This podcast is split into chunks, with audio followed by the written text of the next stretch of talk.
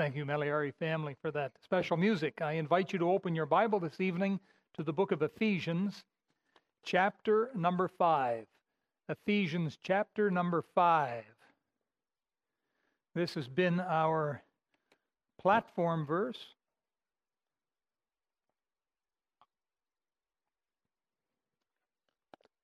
This is the third in our little series on being filled with the Holy Spirit.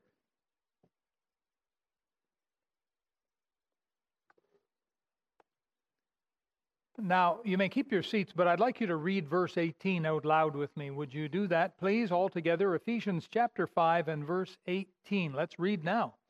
And be not drunk with wine, wherein is excess, but be filled with the Spirit. What we have here, folks, is a command. It's not an option, it's not a suggestion, it's a command from the Lord for all Christians everywhere to be filled with the Spirit. You say, Pastor, what about brand new Christians? I mean, do they have to be filled with the Spirit? The answer is yes, they do. It's a command for all Christians. What about older, senior Christians that have lived for, for perhaps decades and decades? Maybe they've been saved for 50 or 60 years and they've been walking with the Lord. Do they have to be filled with the Spirit? The answer is yes. This is a command given to everyone. The present tense has that idea of being being be, be being filled over and over. It's put in the present tense, and it's put in uh, for you grammarians who know something about um, grammar. It's put in the passive voice. That means that the subject receives the action of the verb. So this means that it's something that we receive. It's to be done to us. We're to allow it to be done. It's not something that you can control yourself. All you can do is be willing to receive it. Like when you were saved, you couldn't save yourself. You had to get Jesus to save you. And what you did was you received him and his salvation. And it's the same concept. You need to receive the filling of the Holy Spirit. And so we call it present uh, present tense, passive voice, imperative mood. complicated. Sounds complicated, doesn't it? But it just very simply means it's a command to allow this to happen. And let it happen throughout the day. Let it happen over and over. That's the idea. And the, the truth is, we must have the filling of the Holy Spirit if we want to be able to live in such a way that we please God. If that's your desire to please the Lord, then God has provided for you the Holy Spirit to do just that. In order for us to, um, to sing as unto the Lord, we can't do it unless we're filled with the Holy Spirit. Now, that may come as a shock. Oh, that's odd. I thought I could just lift my voice and sing to God. And you may be doing it in the strength of the flesh. We need to do all things in the power of the Holy Spirit. I need to do my preaching in the power and the filling of the Holy Spirit. That makes sense, doesn't it? You would want that, you'd expect that. Well, so likewise, we need to lift our voices in unison, filled with the Holy Spirit. Now, we've dealt with this previous. Being filled with the Holy Spirit does not make you into a slobbering maniac. You're not going to do cartwheels and roll around on the floor and bark like a dog and you know cluck like a chicken and things like that. That's nonsense. That's almost demonic. You're not going to do any of that. Do you know of any time when Jesus got down on the ground and rolled around and moaned and groaned and clucked like a chicken? Do you know of any time when the Savior barked like a dog? Because I don't. And yet the Spirit was given completely, like without measure, was given to him. He was always spirit filled. Likewise, when you and I are spirit filled, we're going to behave like Jesus. And we're going to be pleasing to the Lord. You can't properly read your Bible without being filled with the Spirit. You can't properly pray without being filled with the Spirit. There's nothing that you can do that you take for granted. That you can't do these things in a manner pleasing to the Lord without being filled with the Spirit. This is our secret weapon, folks. This is what brings us above the world because the world operates on a certain level and they think a certain way and act a certain way, but it's all the world, the flesh, and sometimes the devil. We need to be far above that. The Lord Jesus, speaking to the common man, said, Except your righteousness exceed that of the Pharisees, the scribes and Pharisees, ye shall no wise enter into the kingdom of heaven. So the scribes and Pharisees were very religious people, but they were worldly religious people. And Jesus said, You need to be way above here. And likewise, for us to live day by day in a manner pleasing to the Lord, we also have to be way up here. We can't do it ourselves. We need to receive the filling of the Holy Spirit.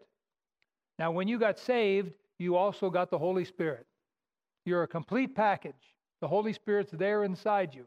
It's not a question of how much of the Holy Spirit you have, it's a question of how much the Holy Spirit has of you.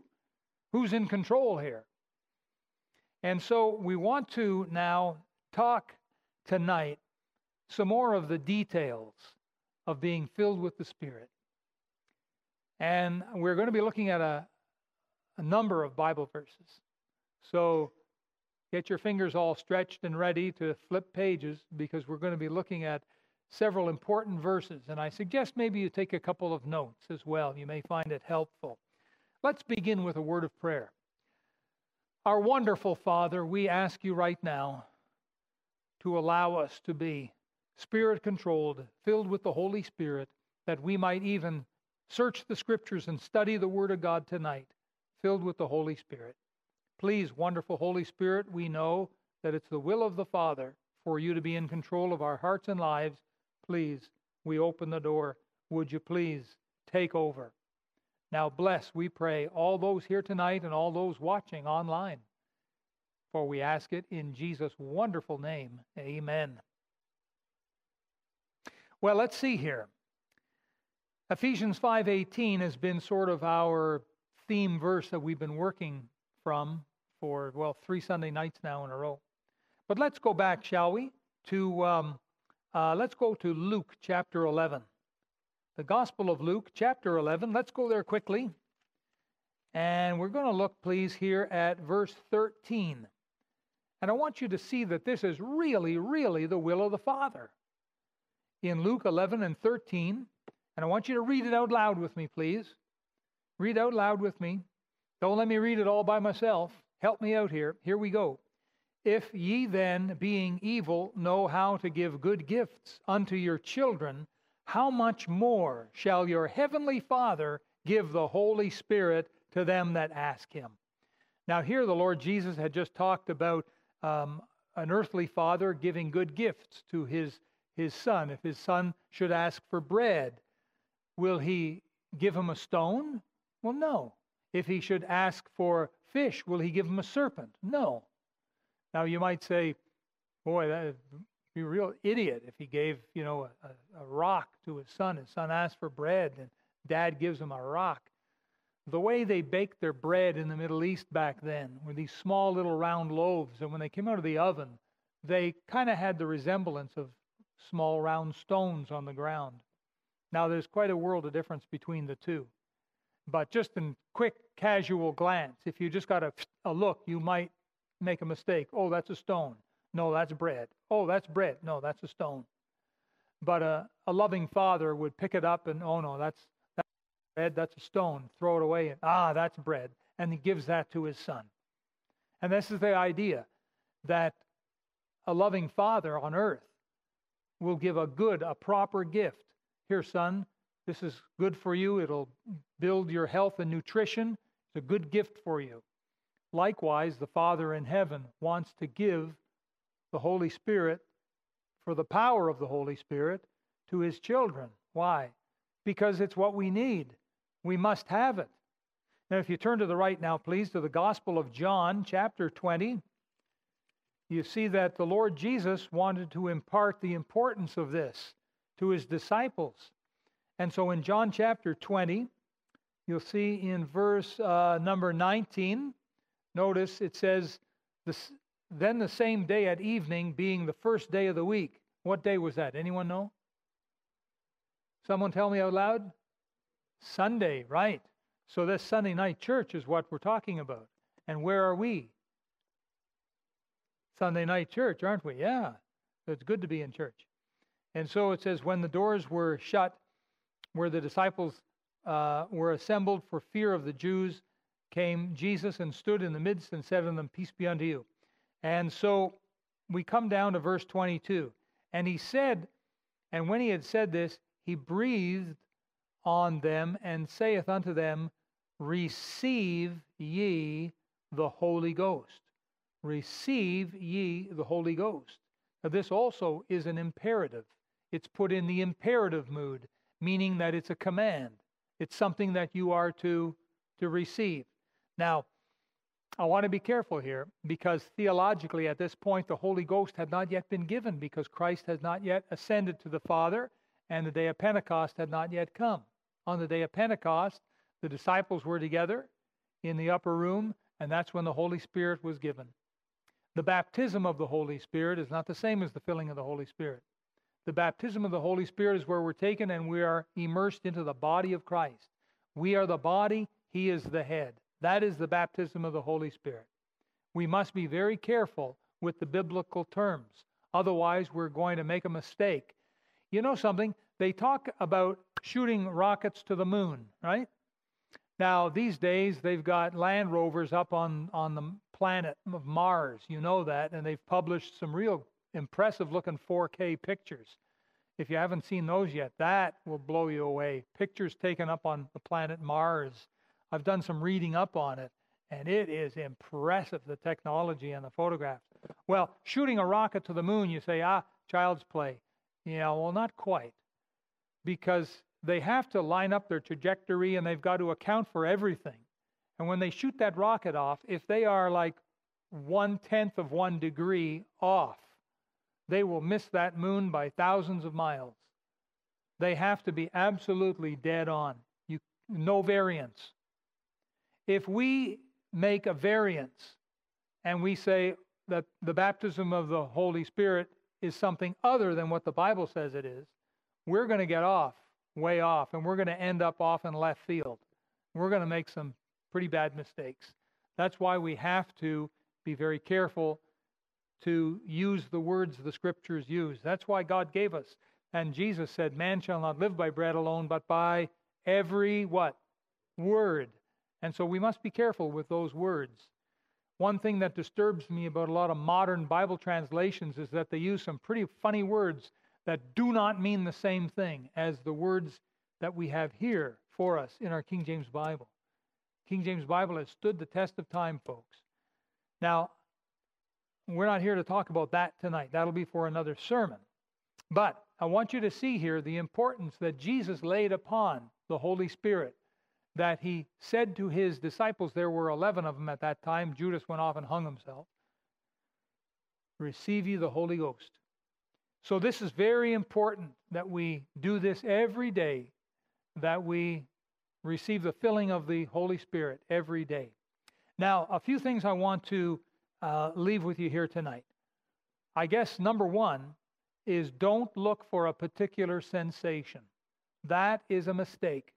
This is a mistake made by the charismatics, and it seems to carry over into various groups. That if you're filled with the Holy Spirit, you're going to have this sensation. You may not have any physical sensation. Now, some people are given a little more to sensation than others are, and we're not going to fault them for that. There's nothing wrong with having a little extra emotion hanging around, nothing wrong with that at all. Others maybe not have enough emotion in their lives. You know, their their family gets wiped out, and you know they're just as dry-eyed as could be. You know, they just, oh well, that's that's life. Hey man, your family just got wiped out. Yeah, I know. Yeah, what's what's for supper? Maybe they need to uh, to get a little bit of emotion in them. God is an emotional person. You say, how do you know? Because the Bible tells us that he can get angry, he can be grieved. He can be overwhelmed with joy. Yes. God, that's where we get it from, by the way. We're made in his likeness and his image. And so don't look for a particular sensation. Now, we've, we've tried to emphasize this. If you have not uh, heard, listened to, watched the last two Sunday night sermons, go home and do that. Get the uh, website, a church website, pull it up, and watch last Sunday night and the Sunday night before. And you'll, you'll get it all. We put it all in there, all the meat and potatoes. But I'm telling you, there's a lot of wildfire, strange fire going on these days in the name of Jesus, and it is not of Jesus. Not everything that claims it's of Jesus is of Jesus. Can we agree on that? In Matthew 7, Jesus himself said, Many will say to me in that day, Lord, Lord, have we not prophesied in thy name, and in thy name cast out devils, and in thy name done many wonderful works? Then will I profess unto them, I never knew you.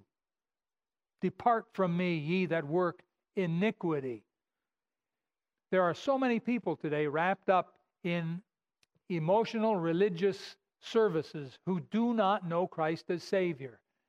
They learn our language, they walk our walk and talk our talk, they'll even maybe dress like us, but they don't know Christ as Savior. Christ is not in their hearts. In Revelation chapter 3, you've got a church called the Church of Laodicea. And a lot of those people, I think the majority of the people in that church were not even saved. You had that also at Corinth, and Paul reprimanded them. And he said, he wrote to the, the church at Corinth, and he, and he said, and, and some of you have not the knowledge of Christ. Not everyone that goes to church is saved. Not everyone that says amen is saved. Not everyone that prays a prayer or reads a Bible or even gets baptized and joins is saved. They can give the impression, they can mimic. You know, they can profess but not possess the Lord Jesus. And there's a lot of people in emotional pseudo Christianity today. They attend churches sometimes that number in the tens of thousands. There are so many of these mega churches and so many of them with unsaved people in them. That's a shame. Now, I must, I must also point out that there are a, a number of Baptist churches that try to hurry and hustle people into a sinner's prayer. And they'll grab them and sit down with them and, and say, Well, now you need to know you're a sinner. And now all this is true. What they're sharing with them is true that they're sinners alienated from God on their way to hell. They need to repent and receive Jesus Christ as their Savior. Now, you repeat these words after me. I'm sorry, Lord, for my sin. Come on, say it, say it. I'm sorry, Lord, for my sin. Come into my heart, be my Savior. Come into my heart, be my Savior. In Jesus' name, in Jesus' name, amen. Welcome to the family of God, brother. And they may not have even known what they've prayed. And yet their hand is being shook. Now you need to get baptized. I do. Okay, where? Over there. And they get baptized and join the church. And there are a lot of well intentioned, but I think misguided churches. Mm-hmm. Sorry, but many of them are Baptist churches. Not all Baptist churches are misguided. I hope we realize that. But, you know, some are. The ones that try to, to do the, we, we call it a, um, an, uh, an ABC, now pray after me, or a one, two, three, pray after me. And we try and hurriedly, quickly get people to pray the sinner's prayer.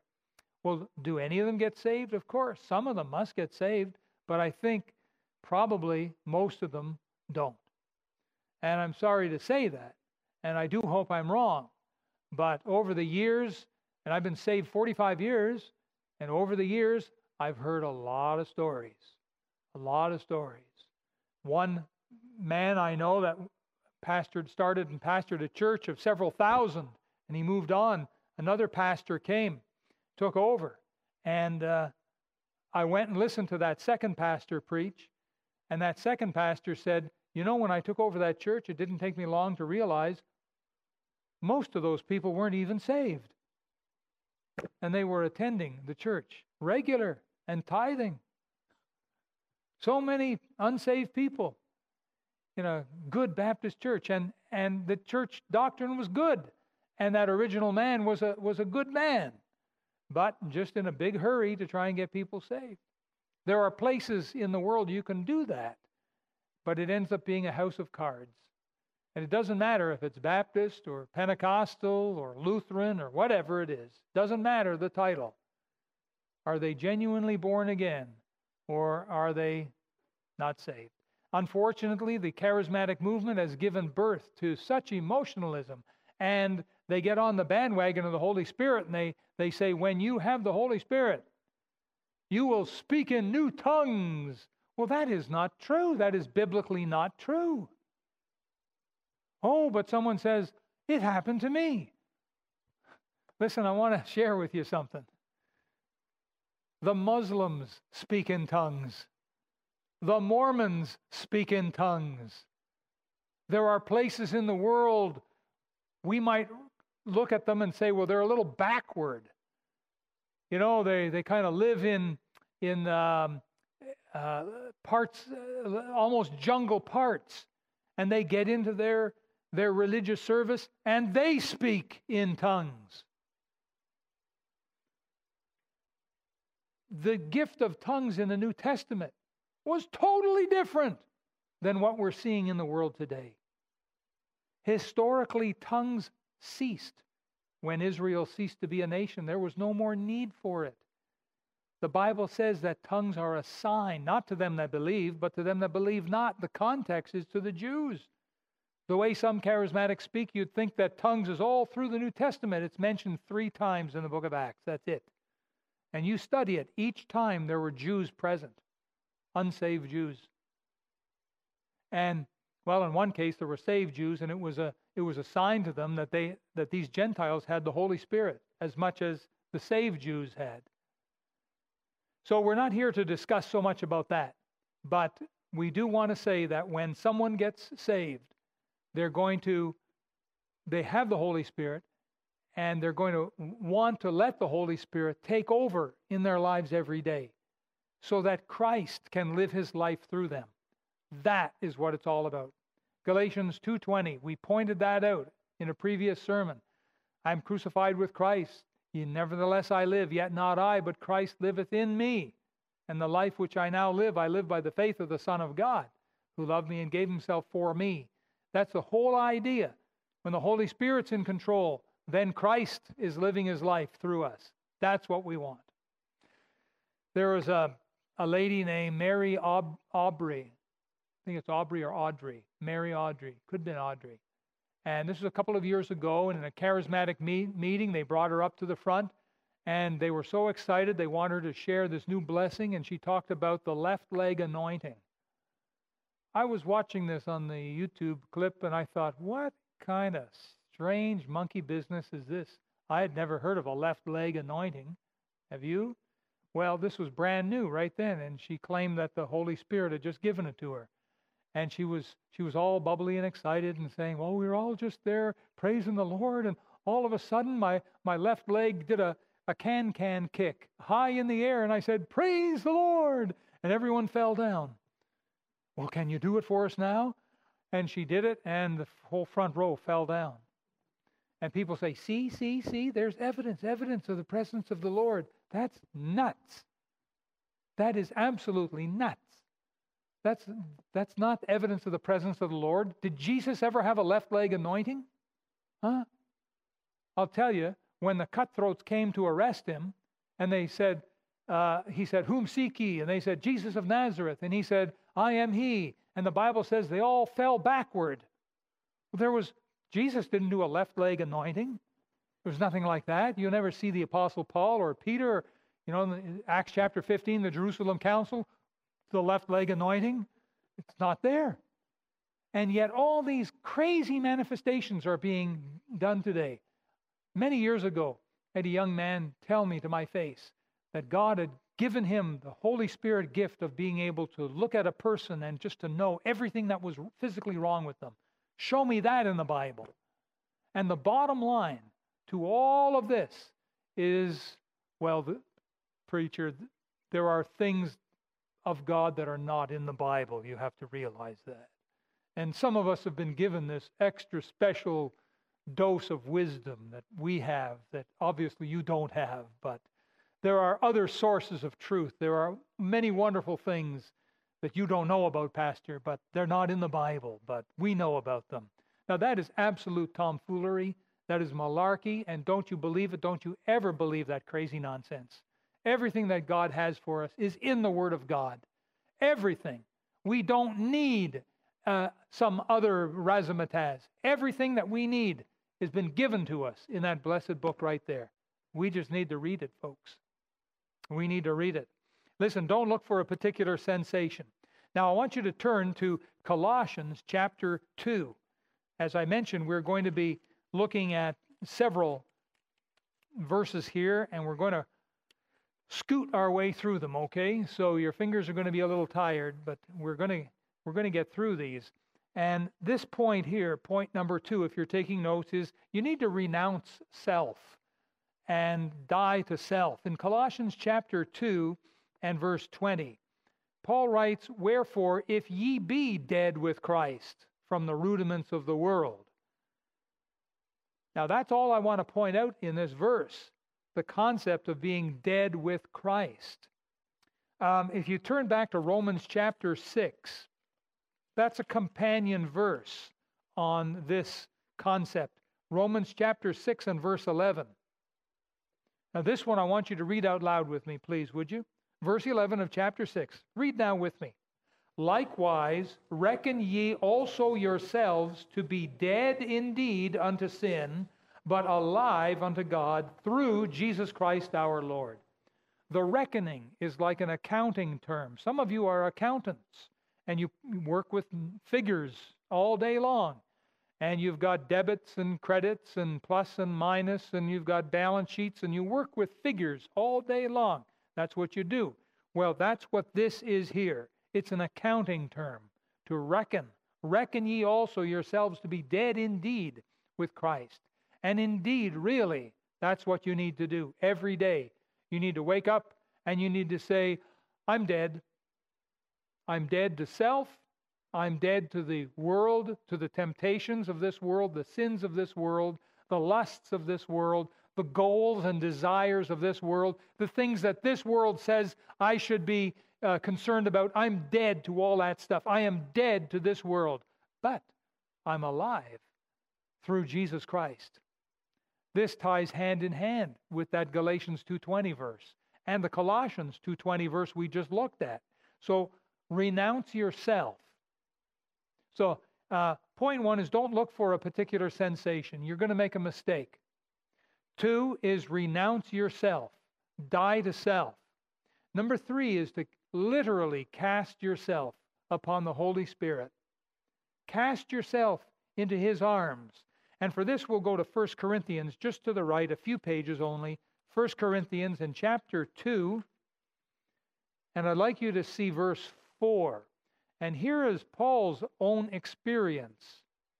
And he says in 1 Corinthians chapter 2 verse 4, "And my speech and my preaching was not with enticing words of man's wisdom, but in demonstration of the Spirit and of power, his teaching, his preaching, it was all done in the power of the Holy Spirit. I imagine that if the Apostle Paul were here tonight, maybe his voice would crack at times. Maybe perhaps um, it would be a little difficult to listen to him. Perhaps he would just use very plain language, but it would be in the power of the Holy Spirit. And there's the difference some of the great orators. Picture this, if you would. The great orators step up behind the pulpit and they adjust things and they rear back and with their arms and hands and their voice and they bring great emotion into the message. But what's the result? No one gets saved, no one comes under conviction. And someone like Paul, hobbles up behind the pulpit and preaches the Word of God in the power of the Spirit, and great conviction come upon people. There's the difference there. We're not interested in the golden pipes of these glorious orators. We're interested in the power of the Holy Spirit. Now, to get this, to get the power of the Holy Spirit working in you and through you, you need to ask and maybe even beg You need to say, Lord, is there anything standing in the way? That kind of brings us here to this next point. And we're going to turn to the right to the book of Ephesians, chapter 4. I want to share with you three things that'll kill the filling of the Holy Spirit. So go to Ephesians, would you please, chapter 4.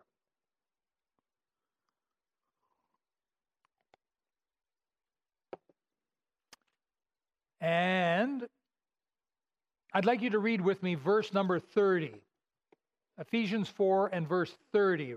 Read that out loud with me now, please. And grieve not the Holy Spirit of God, whereby ye are sealed unto the day of redemption. You are not going to lose the sealing. If you sin, God will reprove you, but you will remain sealed unto the day of redemption when He takes you home to heaven. You will not lose the glorious gift. He knows you are His. You're born again, you're part of His family. He has sealed you with the Holy Spirit.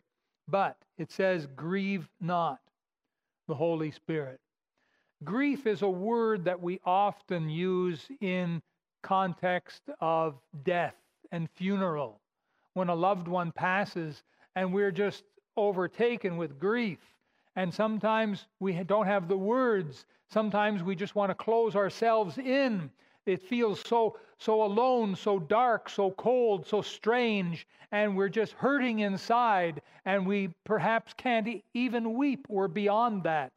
The feeling of grief.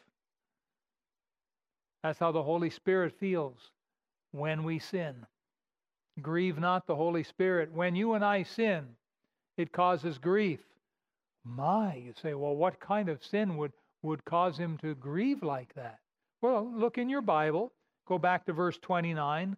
Let no corrupt communication proceed out of your mouth. Don't you ever take the Lord's name in vain. You know, there's a lot of people who would never take the Lord's name in vain, but there are substitute words. Have you ever heard of them? Golly is a substitute word for God. I know a man, he's actually dead now, he's a Christian man. He would never take the Lord's name, Jesus, in vain. But often you'd hear him say, Geez, not realizing he's taken the Lord's name in vain. It's just a substitute word. You don't have to take my word for it. You can you can look up online now um, what's that word that they use for uh, colloquialisms and uh, uh, urban way of speaking? There's a special word they have for it. Anyone think of it? What is it? What is it? Slang. Yeah, like slang. And there's a lot of slang words, lots of slang words in English and there's lots of them that refer to certain kind of men who do certain things and certain kind of women who do certain things. And these are slang words. They used to call them minced oaths. Minced oaths. This is corrupt communication. And don't let it ever come out of your mouth. Because you're going to grieve your best friend the holy spirit. And when he's grieved he's not going to fill you. He's not going to take over because he's grieving Look back, please, in verse 27, 28, I should say. Let him that stole steal no more. Don't take things without permission. Oh, no one will mind. Ah, uh, I just take it from work. They got plenty of them. They won't miss it at all. Well, that's stealing. That grieves the Holy Spirit. Look at verse 26. Be angry and sin not. Let not the sun go down upon your wrath. The wrath of man worketh not the righteousness of God. You fly off the handle at people, that's sin. And you're going to grieve the Holy Spirit. Look at verse 25. Wherefore put away lying. Speak every man truth with his neighbor. Lying. Tell the truth. Otherwise, you're grieving the Holy Spirit, and the Holy Spirit cannot and will not fill you. You see? And so it's very important.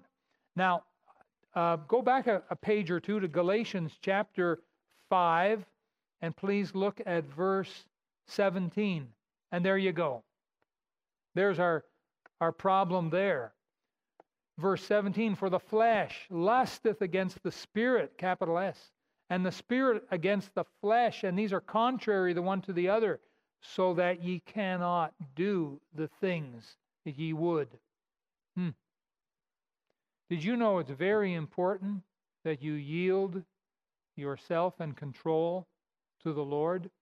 Here, go back to Romans chapter 6, companion verse here. Romans chapter 6.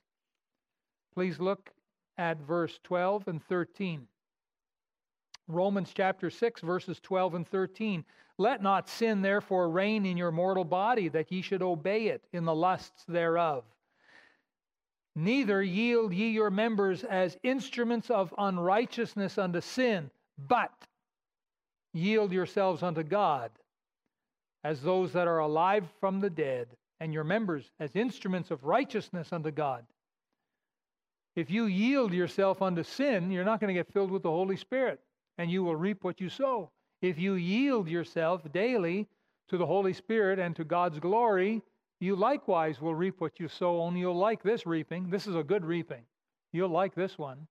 And the Holy Spirit will want to fill you. So, the first thing is don't grieve the Holy Spirit. Now, the second thing is in 1 Thessalonians, so turn to the right, past Galatians, Ephesians, Philippians, Colossians, 1 Thessalonians chapter 5. Find that, and I want you to help me and read out loud verse 19. 1 Thessalonians chapter 5 and verse number 19. Read it out loud now with me, all four words. Here we go. Quench not the spirit. Now, quenching is different from grieving. If you've ever made a little fire and when you're finished with it, you pour water on it or sand, you are smothering that fire. You're depriving it of oxygen and you are quenching it. And that's another way in which you can kill off the Holy Spirit's work in your life is by quenching him. And do not do that. Do not quench him. Say, how do I quench him? When you resist his promptings and his urgings. The Holy Spirit says, go to church. Yeah, no. The Holy Spirit says, come on, let's tithe. Let's support missionaries. Oh, no, I can't afford to. The Holy Spirit says, give a gospel tract to this person and, and invite them to church or tell them about Jesus. Ooh, no, I don't want to do that. I, I can't do that. I'm not a orator. I'm not a, a speaker. I don't have golden pipes. And by resisting the Holy Spirit, we're pouring cold water on the fire. We're throwing sand. We're depriving it of oxygen and air. We are literally quenching the Holy Spirit, resisting the Holy Spirit. I'll give you another example of this if you turn back to Acts chapter 7. Acts chapter 7. Here's a prime time example of resisting the Holy Spirit. Chapter 7, this is part of the great sermon that uh, Stephen, the deacon, preached to all of the Jews that were listening. He was on trial for his life. They hated him. They hated, they couldn't stand against the logic. So they used illogical arguments against him. And so in verse 51, look what Stephen told them. He's, he said, Ye stiff necked and uncircumcised in heart and ears, ye do always resist the Holy Ghost as your fathers did, so do ye. And here they were. And the Jews of those of that day were resisting what the Holy Spirit was trying to tell them about sin and righteousness and judgment to come. They were resisting the truth about who Jesus was, that he was not just some man, he was the Messiah. And they were resisting this. No, no, we will not have this man reign over us. Now, you might say, well, Pastor, time out. You're talking about unsaved people there. Yeah, I know it. But I'll tell you something a gun, a loaded gun, in the hand of an unsaved person or a loaded gun in the hand of a saved person is just as dangerous. Either one, the gun can go off. Either one can cause tremendous harm and damage and death. Either one. We're told very clearly in 1 Thessalonians 5:19 to quench not and it's that idea of resisting the promptings of the Holy Spirit. Do you remember back before COVID? We used to have full church services, the place was full. Spirit of God was moving on the invitation. Did you ever feel, I need to go forward, I need to deal with something? But did you always? Did you hold back? That's resisting See, the devil's not telling you to go forward and get right with Jesus on something. You know, the devil won't tell you that one, okay? The devil will tell you, just stay put. You don't have to go forward. You can deal with it here. If you go forward, someone might think there's sin in your life. You don't want that. When we resist the Holy Spirit, the promptings of the Holy Spirit, especially when we know it's the right thing, why? We are quenching the Holy Spirit. Last one. And uh, we're in the book of Acts. Let's go back to Matthew chapter 13. Almost done here, folks. Matthew chapter number 13.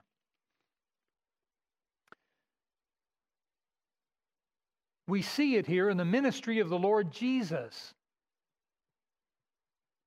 Matthew chapter 13 and verse 58. And I'd like you to read it out loud with me, please. Verse 58, chapter 13 of Matthew, all together. And he did not many mighty works there because of their unbelief. Underline those last words because of their unbelief. And this is essentially the third way in which we can destroy the mighty working of the Holy Spirit in our lives is simple unbelief. I don't believe it. I don't believe that. No, I don't believe it. You know something? We started this church um, almost 21 years ago. We're coming up on our 21st birthday.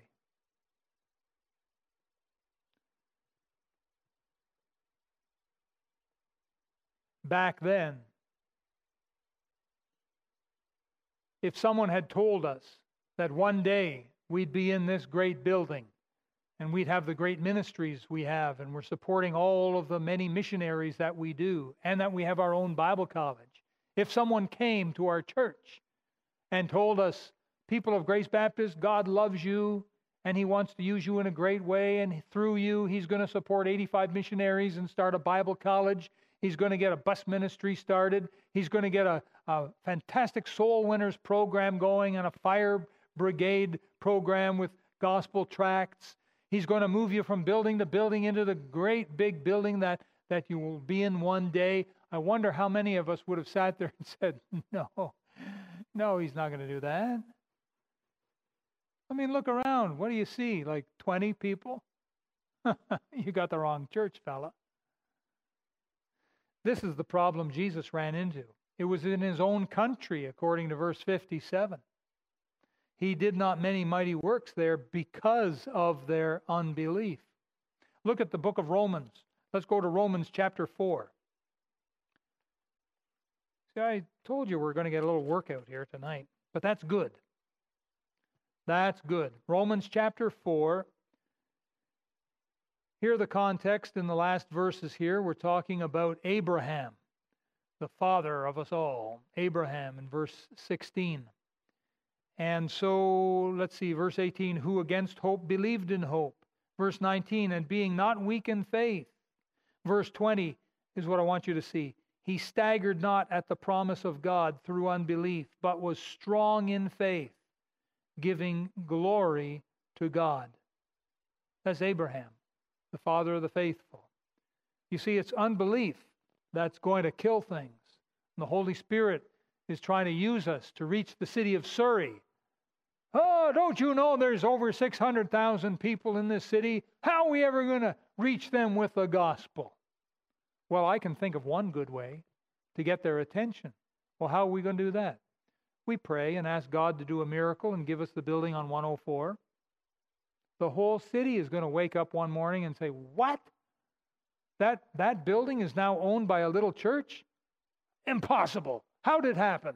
And we will have the glorious opportunity to tell them our God lives and God did a miracle.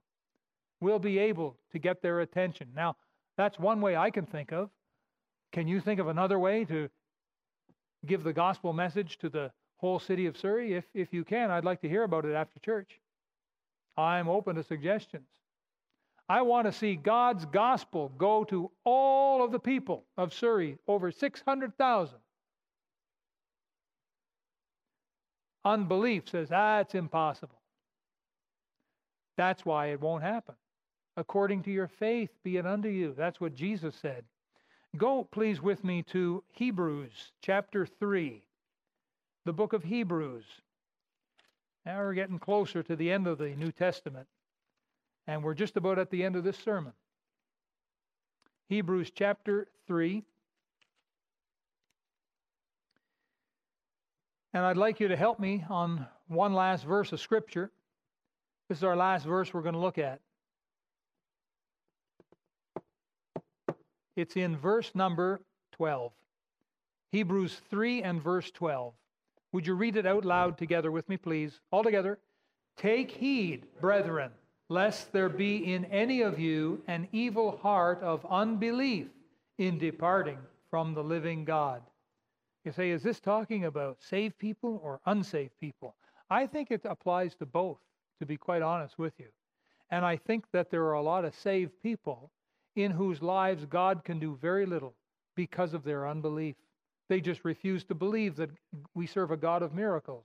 They refuse to believe that we can pray and get a church started, that we can pray and get a Bible college started, that we can pray and support 85 missionaries, that we can pray and reach the city of Surrey. This, I think, kills off the filling of the Holy Spirit is unbelief. There's this, this, the sin of grieving. Eh, basically, sin grieves the Holy Spirit. Then there's the, the quenching, the resisting of the promptings of the Holy Spirit. And then, folks, there's just plain outright disbelief. The Holy Spirit will control us to the extent that we allow Him. The Holy Spirit is a gentleman. He's not a mean ogre who will just come in and take over. He's waiting for us to bow out, step out or get out of the driver's seat so that He can take over.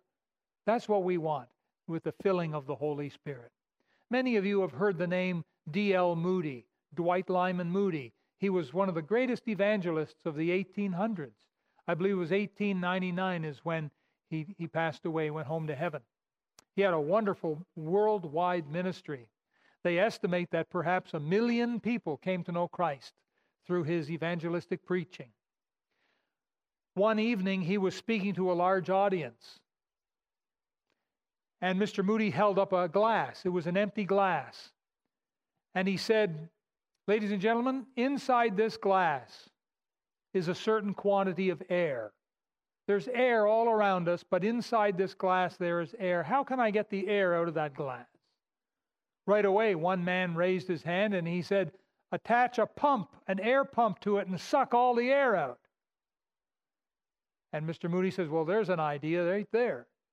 But, he said, there's a possibility that it'll create a vacuum so strong that it'll shatter the glass. And a couple other people offered suggestions. And what Mr. Moody said then was, I believe I have the solution. And he walked over to a little table on which was a pitcher of water. And he filled the glass with water. And he said, There you have it, ladies and gentlemen. I've driven out all of the air by filling it with water. Now, I don't know if Mr. Moody was aware that technically in water is air. It's H2O, right? I, I'm not sure that, but that's not the point of the illustration. The point of the illustration was that he got rid of the air by filling it with water. And he went on to say, You'll never get victory by trying to suck out sins, suck out a sin here and suck out a sin there. You'll never get victory. What you want is to get filled with the Holy Spirit, and the Holy Spirit will drive out all of the sin. That was a pretty good illustration, I thought he gave. Dr. Andrew Murray was a tremendous man of God, a prolific writer and a great uh, preacher and evangelist. And he said these words May not a single moment in my life be, be, be spent outside the light, love, and joy of God's presence, and not a moment without the entire surrender of myself as a vessel for Him to fill full of His Spirit and His love. That hits the nail on the head. Folks, we really need to be filled with the Holy Spirit. And when we are, there's the fruit of the Spirit the love, joy, peace, gentleness, goodness, long suffering, faith, meekness. It's all there. They're character qualities of Christ because Christ will be in control and he will live his life through us. Well, this sort of finishes up our little three part series on the Holy Spirit. As I say, if you missed any one of the three, go home and watch it. It's online. And let this become the desire of your heart to be filled with the Holy Spirit every day. And you just watch when Jesus is in control. You just watch. You will see. He will bring about some amazing things happening in your life. You will be living the Christian life the way it's meant to be lived. Would you close your eyes and bow your head in prayer? Wonderful Heavenly Father, thank you so very much for the marvelous Holy Spirit. Thank you, thank you, thank you that we can be filled with the Spirit every day, all through the day, and I pray we would. Lord, this world is really desperate and dying to see Jesus Christ in us. And we ask, please, that all of your people here at Grace Baptist Church would learn to be filled with the Holy Spirit every day of their lives till Jesus come. And we'll thank you and praise you. In Jesus' name, amen.